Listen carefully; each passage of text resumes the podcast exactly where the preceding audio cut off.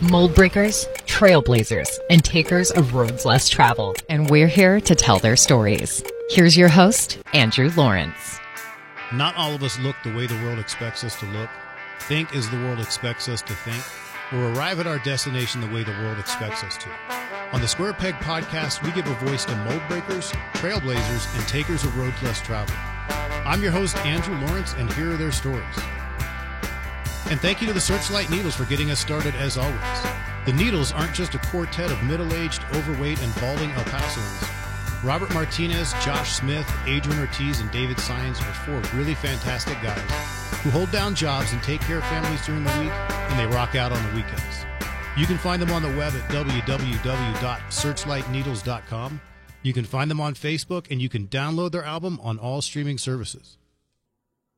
My guest today is now retired, but she has served as a behavioral science consultant to law enforcement and was a private practice clinical psychologist for 16 years who treated people from all walks of life who sought her services to help them deal with trauma.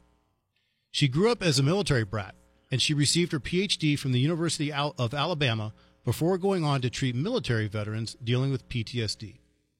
A book she co authored, Deadly Force Encounters Cops and Citizens Defending Themselves and Others Win the Fight, Win the Aftermath, is now in its second edition and is every bit as informative as the first edition. Dr. Alexis Artwohl, welcome to the Square Peg Podcast. Thank you for having me. Well, I, you know, I've spent uh, last probably ten days, uh, not maybe not eight to ten days, uh, kind of pouring through the second edition which is uh, quite heftier than the first, I must say. Uh, how did we get so lucky to get uh, to get a second edition of this book in the first place? Uh, well, it, it it needed updating. There was nothing in the first edition that was out of date. I'm happy to say, uh, but in the ensuing 20 years since the uh, first edition had been published, uh, you know, quite a bit more research has been done, and uh, I'd had you know quite a bit more experience and read a lot more research and talked to a lot more people and also the uh, publisher, Paladin Press, that published the first edition, uh, they went out of business. So all of their books went out of print. So my co-author and I, he, he asked me, what do you want to do with this? We could, and Paladin Press gave the uh, rights back to us. And he said, well, you know, we can just let it die a noble death or we can republish it ourselves. And I said, well, I think this is a sign from the universe that the, that the overdue rewrite, we should do that. So that's what we decided to do. Uh, I felt that the I'd gotten so much positive feedback from the first book. I, I might go to conferences and an officer would come up and say, Doctor, well, I know that you've never met me, but I wanted you to know I was in a shooting five years ago and I read your book and it really helped me get through that. So thank you for writing it. So when, when I get feedback like that, I think – you know, the book still has uh, value to other people. So uh, I, I wanted to keep it going for another at least 20 years. Now there is quite a bit of new content. How how did you arrive at or make the decision about what it was you wanted to add that we didn't we didn't read in the first? Uh, well, right around the time I was writing the first edition, I was uh, sort of toward the beginning of my law enforcement training career, and uh, over the years, as I did more and more training, to, mostly to you know, police officers, but a little bit to civilians, uh, I did. I, of course, I'm constantly thinking about know, what's going on out there. What do people need help with? Uh, what are useful uh, bits of information that they could have, not only to uh, win their deadly force encounter or whatever threat they might be facing, uh, but also, you know, to keep themselves mentally and emotionally healthy uh, to be thinking about you know, the legal aftermath because for a lot of officers and citizens, although the deadly force encounter uh, or whatever, like I said, trauma they get into might uh, be very stressful, many of them say really it was the, the aftermath that was the worst part, uh, especially when it comes to use of deadly force because you, uh, if you're a citizen, you're going to be investigated as a homicide suspect, and that's very frightening in in a hard thing to go through, and uh, you know you could you have the risk of potentially being civilly sued. Uh, and for officers, they will undergo a mandatory criminal investigation. Uh, they will undergo a mandatory administrative investigation. Uh, and, uh, you know, there's a reasonably good chance that they and or their department will wind up getting civilly sued. And even if all that goes just fine, the officer could still wind up being charged with a federal civil rights violation charge and could even wind up in jail over that. So you can imagine having to grind your way through that entire process, how stressful it might be. And of course, the threat of civil litigation can hang over your head for years after the event. And uh, I, I felt that you know a lot of people weren't really prepared to realize uh, all this the uh, legal stresses they might be facing and how emotionally devastating those can be on them and their family members. And then, of course, uh, officers also uh, will come under a lot of uh, probably negative scrutiny by the media, and it's very distressing for them to see so many, so much misinformation put out about what actually happened to them out on the street. So, you know, so I know I included a, a, more of a chapter on some of the legal issues. Uh, I'm very interested in research on what allows people to be physically, emotionally, uh, and mentally resilient. So, you know, I looked, I did a lot of research on that. By say did, I didn't actually conduct the studies so much as I scoured the the research literature for studies that actually looked in depth at that. And uh, also, there's a lot of mythology about police officer mental health. Uh, rumors have been floating around for years, and everyone just assumes that police officers have a high suicide rate, a high divorce rate, uh, that they're they develop PTSD from all the uh, stuff that they see on the street. And it turns out the research consistently shows that simply isn't true. They don't have a higher suicide rate than the general population. They don't have a higher divorce rate. Uh, they actually are pretty emotionally resilient individuals. And I found officers as a group to be uh, emotionally resilient people. Sure, some of them are divorced, and every once in a while they commit suicide, but their rates are no different than the general population when you match them against the general population for age, race, and gender.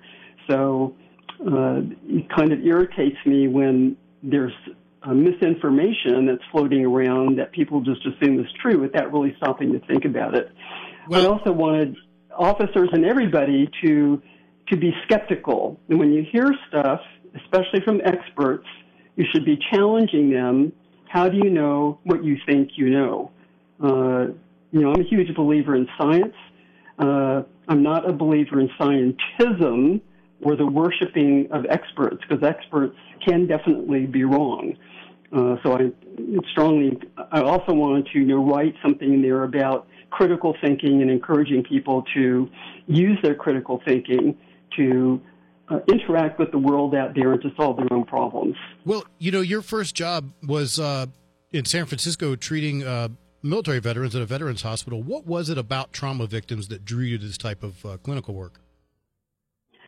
Uh, well, of course, listening to their stories, they're they're very dramatic.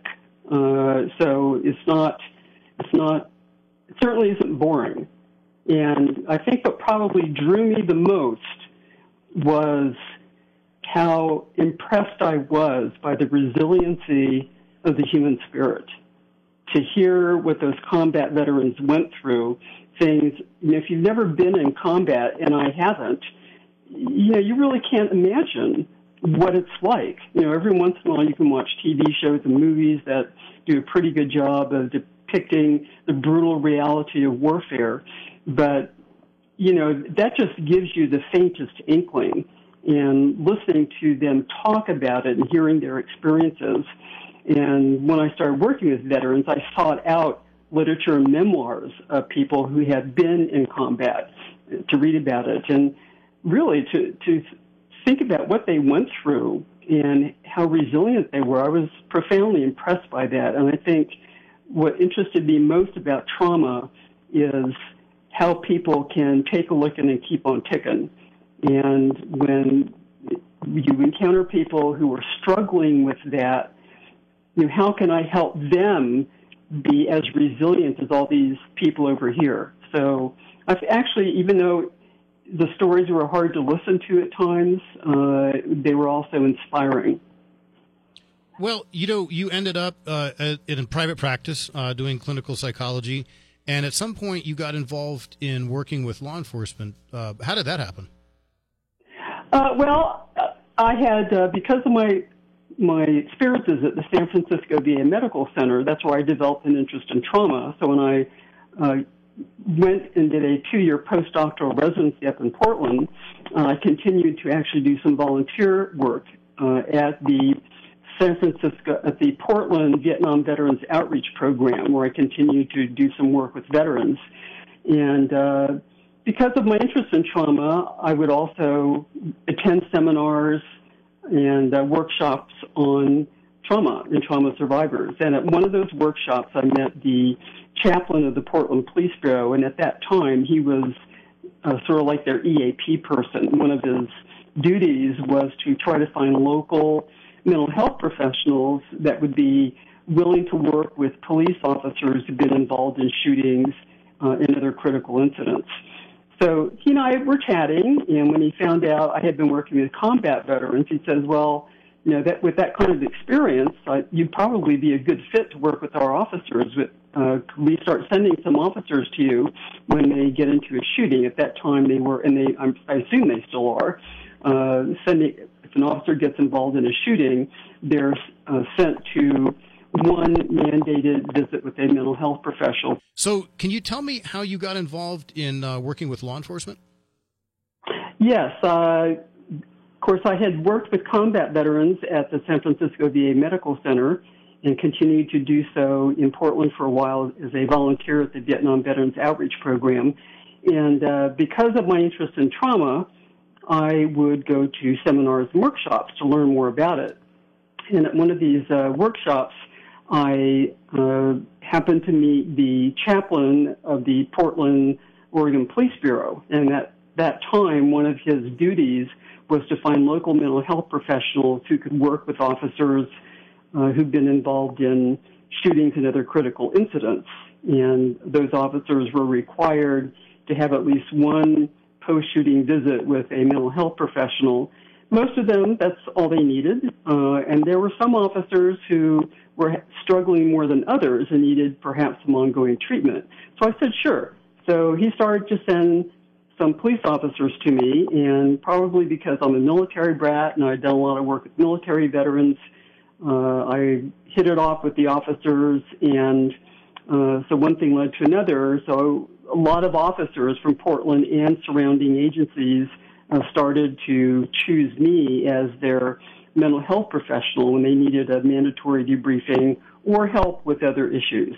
Uh, so that's how I got started. And, uh, you know, one thing led to another, and I started working with uh, their uh, peer support teams uh, at their request, and then officers uh, on the peer support team and some of the other officers I'd worked with and said, you know, you know, the information that you've been teaching us during these debriefings has been very helpful. I wish I had known this before I got involved in my shooting.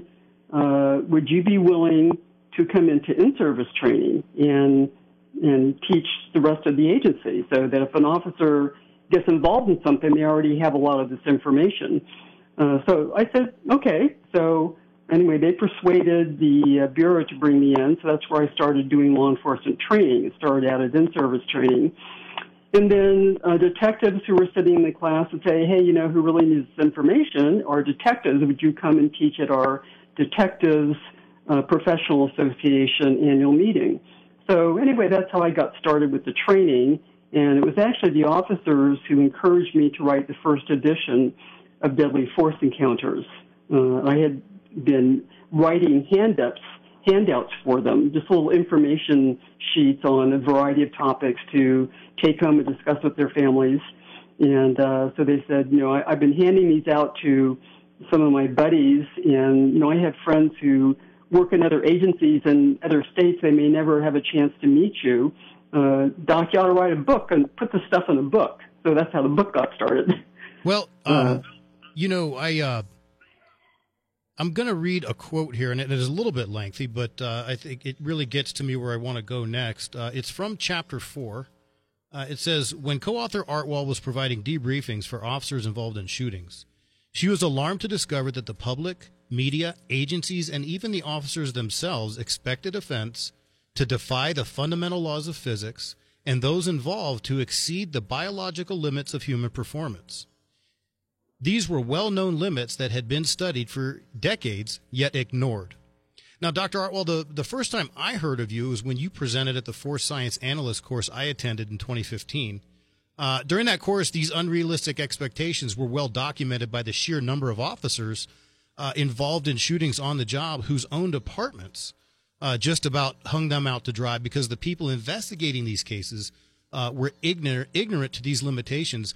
Can you talk a little bit about the things that happen uh, or don't happen that are supposed to happen uh, for a human being when they're experiencing this fight or flight response to probably the most terrifying and stressful, you know, moments of their life? Well, one uh, one of the big issues that became immediately apparent, uh, even you know 25, 30 years ago when I was first starting to do this is, uh, of course, afterwards, officers are going to be subjected to an intense investigation, uh, criminal and administrative. And uh, what people fail to understand is that human memory is not is far from perfect. Our, our brain is programmed not just during a critical incident, but 24 hours a day, seven days a week. Our brain is programmed to remember the gist of an event, the gist of an experience, and what is our takeaway lesson from that experience. It doesn't really care about a lot of the details, which are irrelevant. However, if you get tangled up in the criminal justice system and you're now being interrogated, the devil really becomes in the details because when people come up and say what happened, uh, typically they're not going to be interested in just the gist. They're going to want to drill down and say exactly what happened next and who did what and what sequence did it happen in and so on and so forth. And the reality is that's just not how the brain works, especially when you're involved in a fight for your life. And so people, uh, they get tunnel vision uh, their hearing often will shut down except for certain sounds. Uh, they get sensory uh, focusing where the, anything that's not immediately relevant for your survival basically gets ignored. Uh, and as a result, you have a, you often have a very spotty memory of many parts of the event. It's typical for people to have very vivid and specific memories of certain things, and everything else is kind of blurred or and sometimes just completely missing. For instance, an officer could be involved in a shooting. His partner could be standing four feet next to him, cranking off rounds from a shotgun, and the officer is completely unaware that that is happening. He doesn't see the officer. He doesn't hear the rounds going off, and people say, "Well, that's that can't happen. That's not possible." Yes, it is. It happens all the time because your brain, all perception happens in the brain. It doesn't happen with your eyes or your ears or your skin. Your sensory organs are simply picking up stimuli in the environment and sending electrical signals to the brain. And the brain has to figure out what that means. And the brain can't pay attention to everything all the time. People think, you know, we're paying attention to everything around us. No, we're not your brain actually has a very limited attention capacity, uh, even in your normal everyday life. Uh, and that is amped up even more when you're involved in something like a fight for your life or any other intensely emotional thing where you're trying to figure out what the heck is going on. Uh, so your brain makes a decision completely out of your conscious control. You know what? Sound doesn't matter right now. So I'm just simply going to shut down hearing and devote all of my resources to vision. So that's why a lot of people will describe everything's happening in slow motion. Uh, I, I knew things were happening around me, but I couldn't hear them, or I, I when I, if I did hear the gun, the rounds going off, they sounded like a distant muffled pop pop kind of sound, uh, completely muffled, like it, I wasn't even sure what that was people who involved in traffic accidents will just they they know that metal is crunching and glass is breaking, but they may not hear that. Um, so uh, the it's called selective attention, and there's decades and decades of research showing how selective attention works, and that as a result, you're going to have highly imperfect, detailed memory of the events that you're involved in. Now, most people think their memory for detail is actually a lot better than it is, and the reason for that is, you know, 99.999% of the time, nobody cares Nobody questions you. Nobody interrogates you about it. So you go through life with the mistaken impression that your memories are highly accurate. However, if someone were to come along and start interrogating you every day about exactly what happened to you during your day, you would quickly discover, you know, you don't remember probably most of it. And you get details wrong. People have false memories.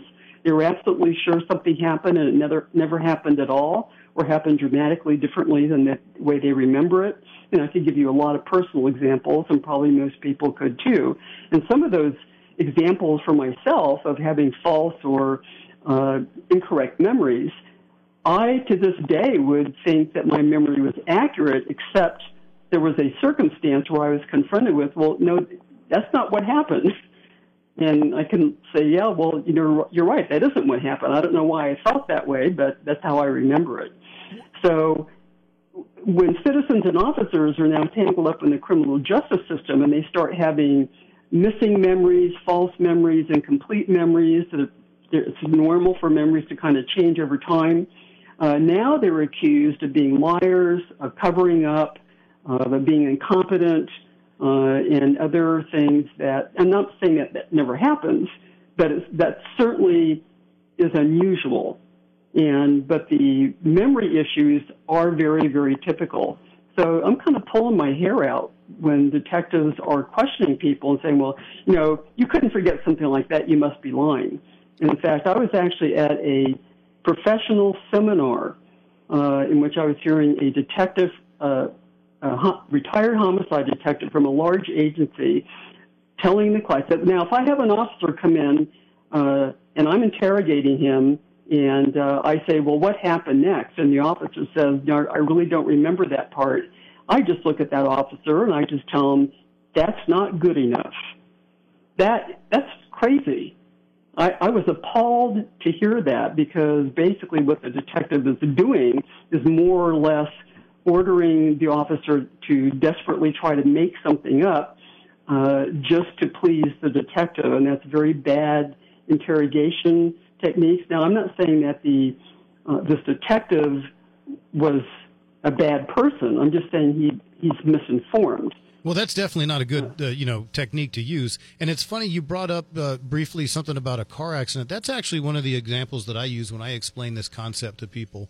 Um, you know, most people who have been in some, most most of us have been in some sort of at least very minor fender bender. And when you think about the you know the short relatively short time it takes for the police to show up and they start asking you questions about what happened and people um, start to think about it and they're really amazed at how much they actually don't remember. Simple things like um, you know where were your hands or what color was the car or do you remember how many people were in the car or you know some very simple things that you would think that might be innocuous and people certainly wouldn't have any reason to to to not want to remember or or, or purposely you know omit and you also remind me of uh, definitely something that I know that's in both the first and second edition, uh, uh, an officer's account uh, of being in a highly stressful situation. Uh, and if I'm not mistaken, you spoke about it when you presented uh, at the conference where we met, or the training where we met. And that is an officer who was involved in a very high stress, high speed pursuit. There may or may not have been gunfire coming from the, the suspect. But what he didn't realize until he went home and talked to his wife is that he actually called her on the phone at least once to tell her that he loved her and that, you know, to remember that in case I don't come home. Um, so, you know, those are some examples of the types of things that people probably don't think about. Now, there are some, I don't want to call it techniques, but methods that we know have worked to help people remember things better. I know you have done some research on this. Uh, I know that Dr. Lewinski at the Force Science has, and I've actually read about this pretty extensively uh, through somebody you referred me to, whose work you referred me to a couple years ago, uh, and that's Dr. Darrell Ross of Valdosta State University.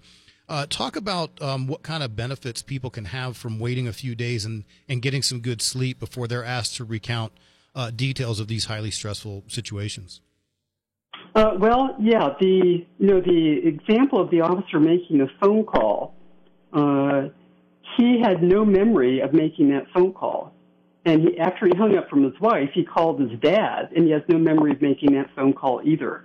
And that, those memories never. I actually ran into him a few years later, uh, and I said, did, did the memory of those phone calls ever come back? He says, no. To me, it's like it never happened. And uh, so sometimes memories, sometimes you can enhance memory and help it come back. Uh, sometimes waiting will help consolidate memory. Uh, but sometimes, as far as your brain is concerned, it never happened. And uh, so the, the, the value in waiting to give a statement is uh, the research on sleep and memory con- consolidation. I find sleep to be a fascinating topic because when you think about it, what possible evolutionary advantage does sleep have? When you're when you're sleeping, you know, think of you know wild animals and human beings before we built these nice shelters that keep us protected at night. Uh, when animals, or in, including humans, are out in the wild, uh, when they're sleeping, they're vulnerable to predators. Uh, they are not finding food. They're not reproducing. Uh, they're just kind of hanging out. So, uh, and being more vulnerable. So, so why on earth would Mother Nature evolve a process where animals sleep? And all animals do some form of it, uh, where they just basically shut down for the night. So uh, it turns out that when you're sleeping, your brain is actually extremely active. So, and before I get into the, the part on memory, I find this absolutely fascinating. They did some research on mice a few years back. And they, and they say, okay, we know that a lot is going, we now know that a lot is going on in the brain. Uh, people are dreaming, uh, there's all kinds of uh, brain waves going on. It's, it's not a passive process at all. Clearly, the brain is up to something very important at night. Uh, because if you start to miss sleep within 24 hours, you are as physically and mentally and, and often emotionally impaired as someone who's legally drunk. And as you continue to stay awake without sleeping, you become increasingly mentally incompetent. And after about two or three days, you often start hallucinating I mean, you really just completely fall apart. So something is happening during the sleep that is restoring the brain. And with the mice, they found out they did what is the brain actually physically doing? What are the neurons physically doing when you're asleep? And they found out that the the neurons in the mice, the brain cells, actually shrank in size by 60%, which I found, found fascinating and what this did was when the neurons shrank, they opened up the spaces in between the brain cells, which allowed the spinal fluid to flush the waste products out of the brain. Uh, and these waste products often contained substances that are often associated with Alzheimer's disease and other dementias. So basically, each night your brain is performing the critical task of taking out the trash while you're sleeping cleaning out the day's metabolites because it appears that the brain is an extremely active biological computer. And just like computer, computers generate a lot of heat, your brain is generating a lot of uh, sort of uh, toxic waste products as a result of this intense activity. Because you know the brain is one of the most complicated known things for us in the universe. Even in a mouse, it's doing amazing things when you think about it. Uh, so uh, so our brain is taking out the trash, and it's also sleep research has shown it's critical for consolidating memory. So if you were to learn, if you were to try to learn something new and be tested on it later, but they, they've done experiments where they would take one group of people and have them have have both sets of people learn a new task, and then they're going to test them on it later and one group is allowed to sleep in between the learning and the testing, and the other group does not sleep between the learning and the testing. And the group that sleeps in, in between the learning and the testing performs better than the group that didn't get sleep. So there, there's been now a lot of research confirming that sleeping helps consolidate learning and memory. Uh, also, in the immediate aftermath of a life and death event, uh, you're going to be pretty wound up, and uh, you know when you're pretty wound up like that, you're you're you often or people are often exhausted. They're wound up. They're anxious. Uh, they might, especially civilians maybe who aren't don't have as much training as officers do, might be really confused and upset about what's going to happen next. That's really not a good time to give a, an extremely important interview uh, in which you could wind up being charged with a crime. Well, which so, is why we generally say, uh, what is it, uh, 48 to 72 hours and two good sleep cycles, right? It, yeah, that, that's, that would be preferable by all means. Well, definitely better than somebody who especially runs into something at the end of a 10 or 12 hour shift uh, and they work nights and they were in court all day before that. Uh, that's certainly not uh, the best situation for, for good memory consolidation and being able to re, uh, recall details. Now, Dr. Artwohl, you've trained people like me uh, who investigate these high stress incidents uh, and these high profile cases to better help us help the officers involved to mine their memories, if you will. Uh, you've also trained us to be aware of the limitations of the human mind and memory. Um, have you? You've also done some training uh, to help people prepare themselves to survive psychologically uh, and thus perform physically when they go through situations like that. What what kind of tools do they? Can you help somebody use to help prepare them, uh, or, or tools to help someone to develop that might be able to help them uh, psychologically and thus physically deal with uh, some some of the most high stress situations they'll ever experience? Uh, I think a lot of it is mental and emotional preparation ahead of time. Obviously, training to deal with the event, you know, whatever it is that you're doing, is, is obviously very important. I mean, we, you could go on and on about that forever, all the different training techniques. But I think kind of a global thing is really thinking about mindset and developing the right mindset toward whatever the stresses that you're facing is important. Uh, some of the mindsets are one, the survival mindset, which is that you recognize that uh, you're operating in a, in a dangerous environment, and some are obviously more dangerous than others. This applies to every human on the face of the planet, not just police officers. When you're out driving, uh, that's you know, when you think about all the things that go wrong out there that kills, you know, about 45,000 people a year and maims countless others, driving to the grocery store, you know, you're putting your life in your hands. So you need to be thinking about the survival mindset, which is I'm aware of my environment. Uh, I recognize that there are dangers. This is not to have people be anxiety ridden. It's simply to have people realistically think about what's going on and what can I do to enhance my safety. Uh, because if you uh, don't do that and you wind up getting caught flat footed and uh, not well prepared, and something happens and you kind of goofed up or weren't paying attention, that's not going to be happy for you in the aftermath. It's, it's normal for people to think, you know, to second guess themselves, to feel some guilt about what might have happened, no matter how well they performed. And you know, the more that you've potentially screwed up during an event, uh, the more that can become a crushing emotional burden in the aftermath. So the survival mindset uh, is important.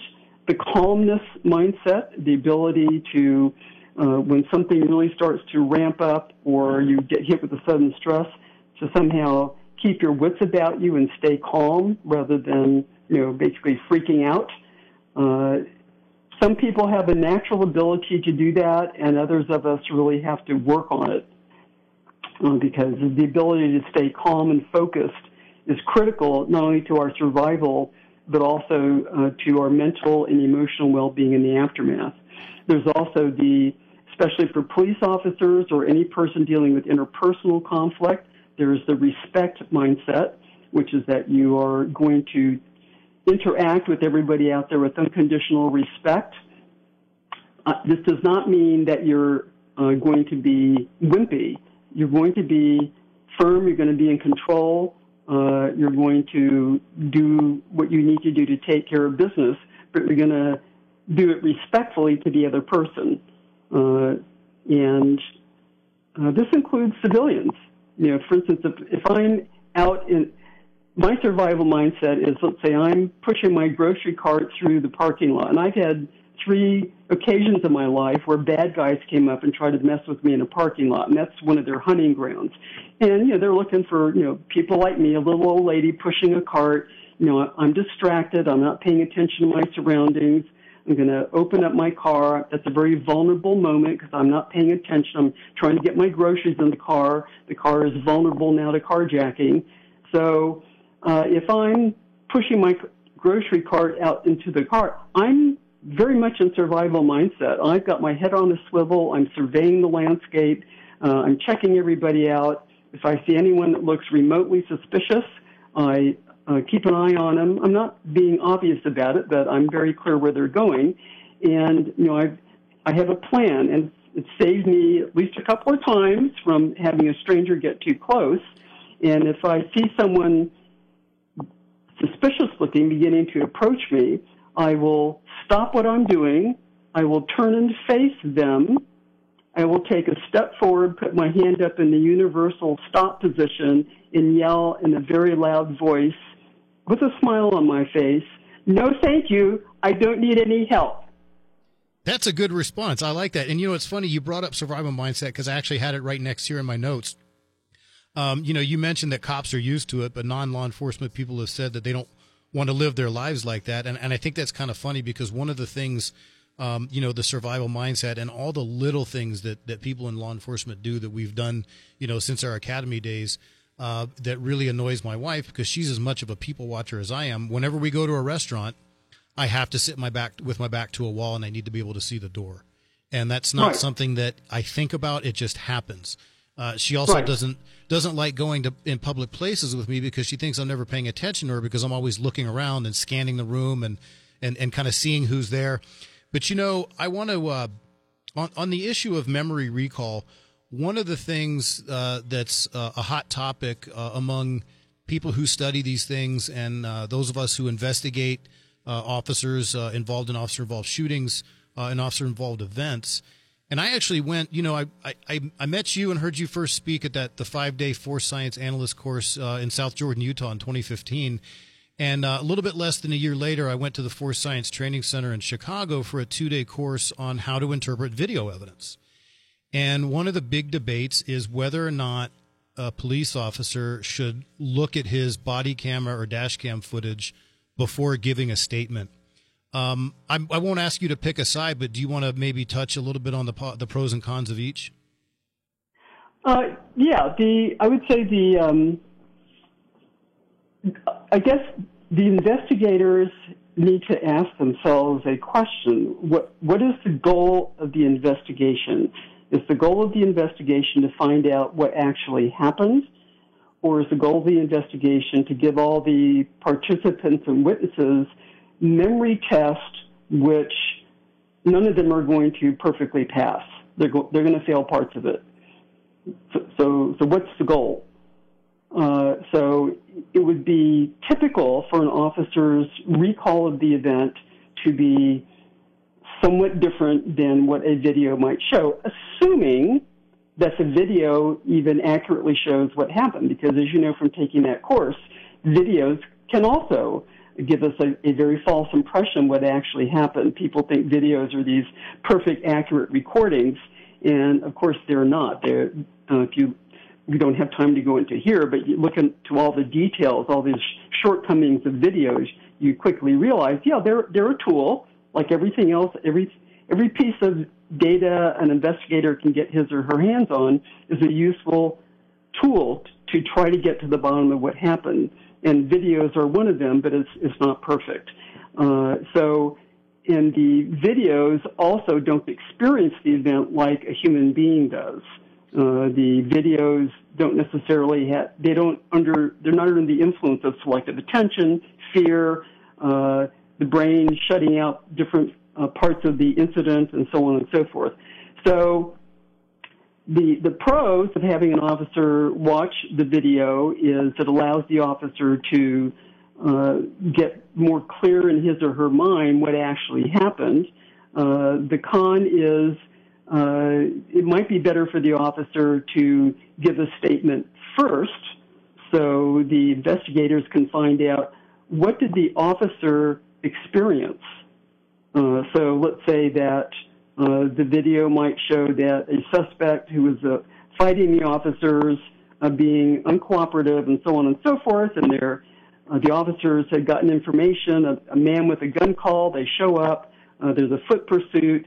Somewhere along the line, the suspect who did in fact have a gun throws the gun away. Uh, they finally corner him and sc- screaming at him, obviously, drop the gun, put your hands up. Instead of complying, the person turns around, it's dark, uh, he reaches into his waistband and pulls something out, and of course he gets shot. Uh, and it turns out that he was, for some odd reason, rather than complying with the officers, he decided to pull out a cell phone or something else. And, uh, you know, she, if the officers report, yeah, man with a gun, uh, multiple people said he had a gun, we chased him, he pulled that thing out, I saw a gun and I shot him.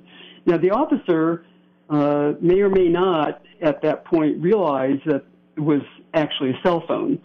Uh, so if he uh, winds up telling the investigators, yeah, he pulled out a gun, he may be shocked to find out, no, it wasn't a gun, it was actually a cell phone.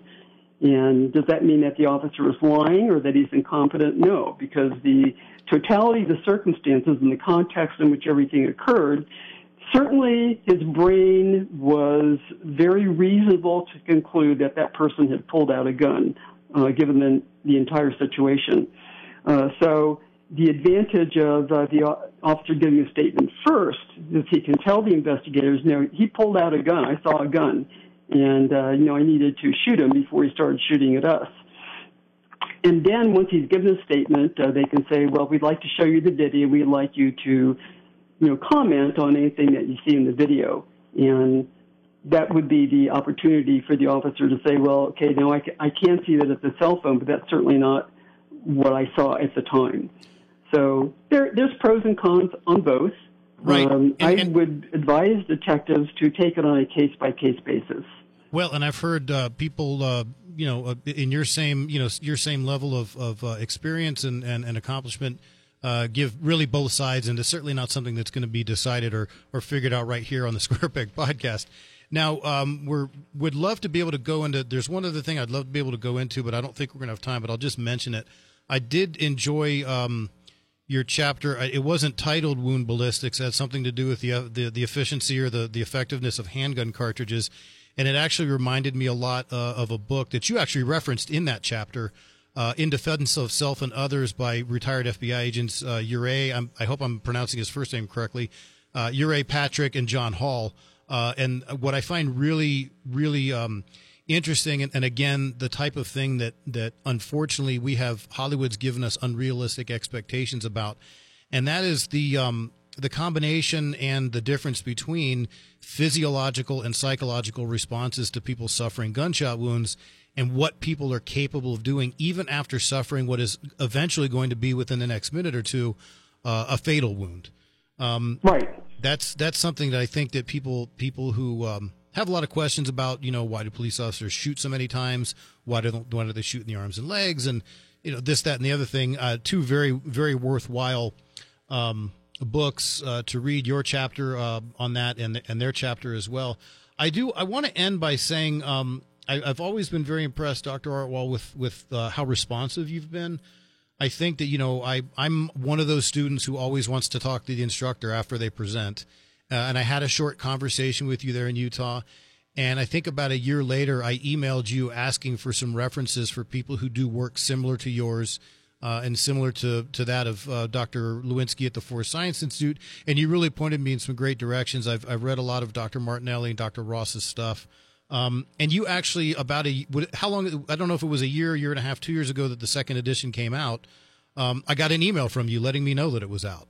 So I, you know, I want to, I want to thank you for that and let you know that that doesn't go unnoticed. Um, I'm, I'm always, I'm always impressed uh, with, with celebrities like you who speak in front of hundreds of people and publish books um, would take the time to respond to an email and, and think to give me a heads up uh, on a second edition. Um, oh, doc- well, th- thank you for letting me know. I'm, I'm here to, to protect and serve. There we go. Dr. Alexis Artwohl, um, the book is now in its second edition, uh, Deadly Force Encounters. You can imagine you can find it. I got it on Amazon. I'm sure people can find it uh, wherever it is that they buy their books. Um, this has been a very interesting. I, I can't say I learned anything necessarily new because I've read, you know, read both of your books. I've heard you speak, and I've, you know, followed you a bit. But um, I, I, wanted you have wanted to have you on the show because I wanted an opportunity for our listeners to hear some of the things that um, they're probably not going to hear uh, through mainstream media or, or any other places. So, Dr. Artwohl, once again, thank you for being on the show. Ladies and gentlemen, uh, this has been another uh, very fun for me uh, episode uh, of the Square Peg Podcast, and we will see you all next week with a very brand new episode. Proudly produced by LasCrucestoday.com and Bravo Mike Communications.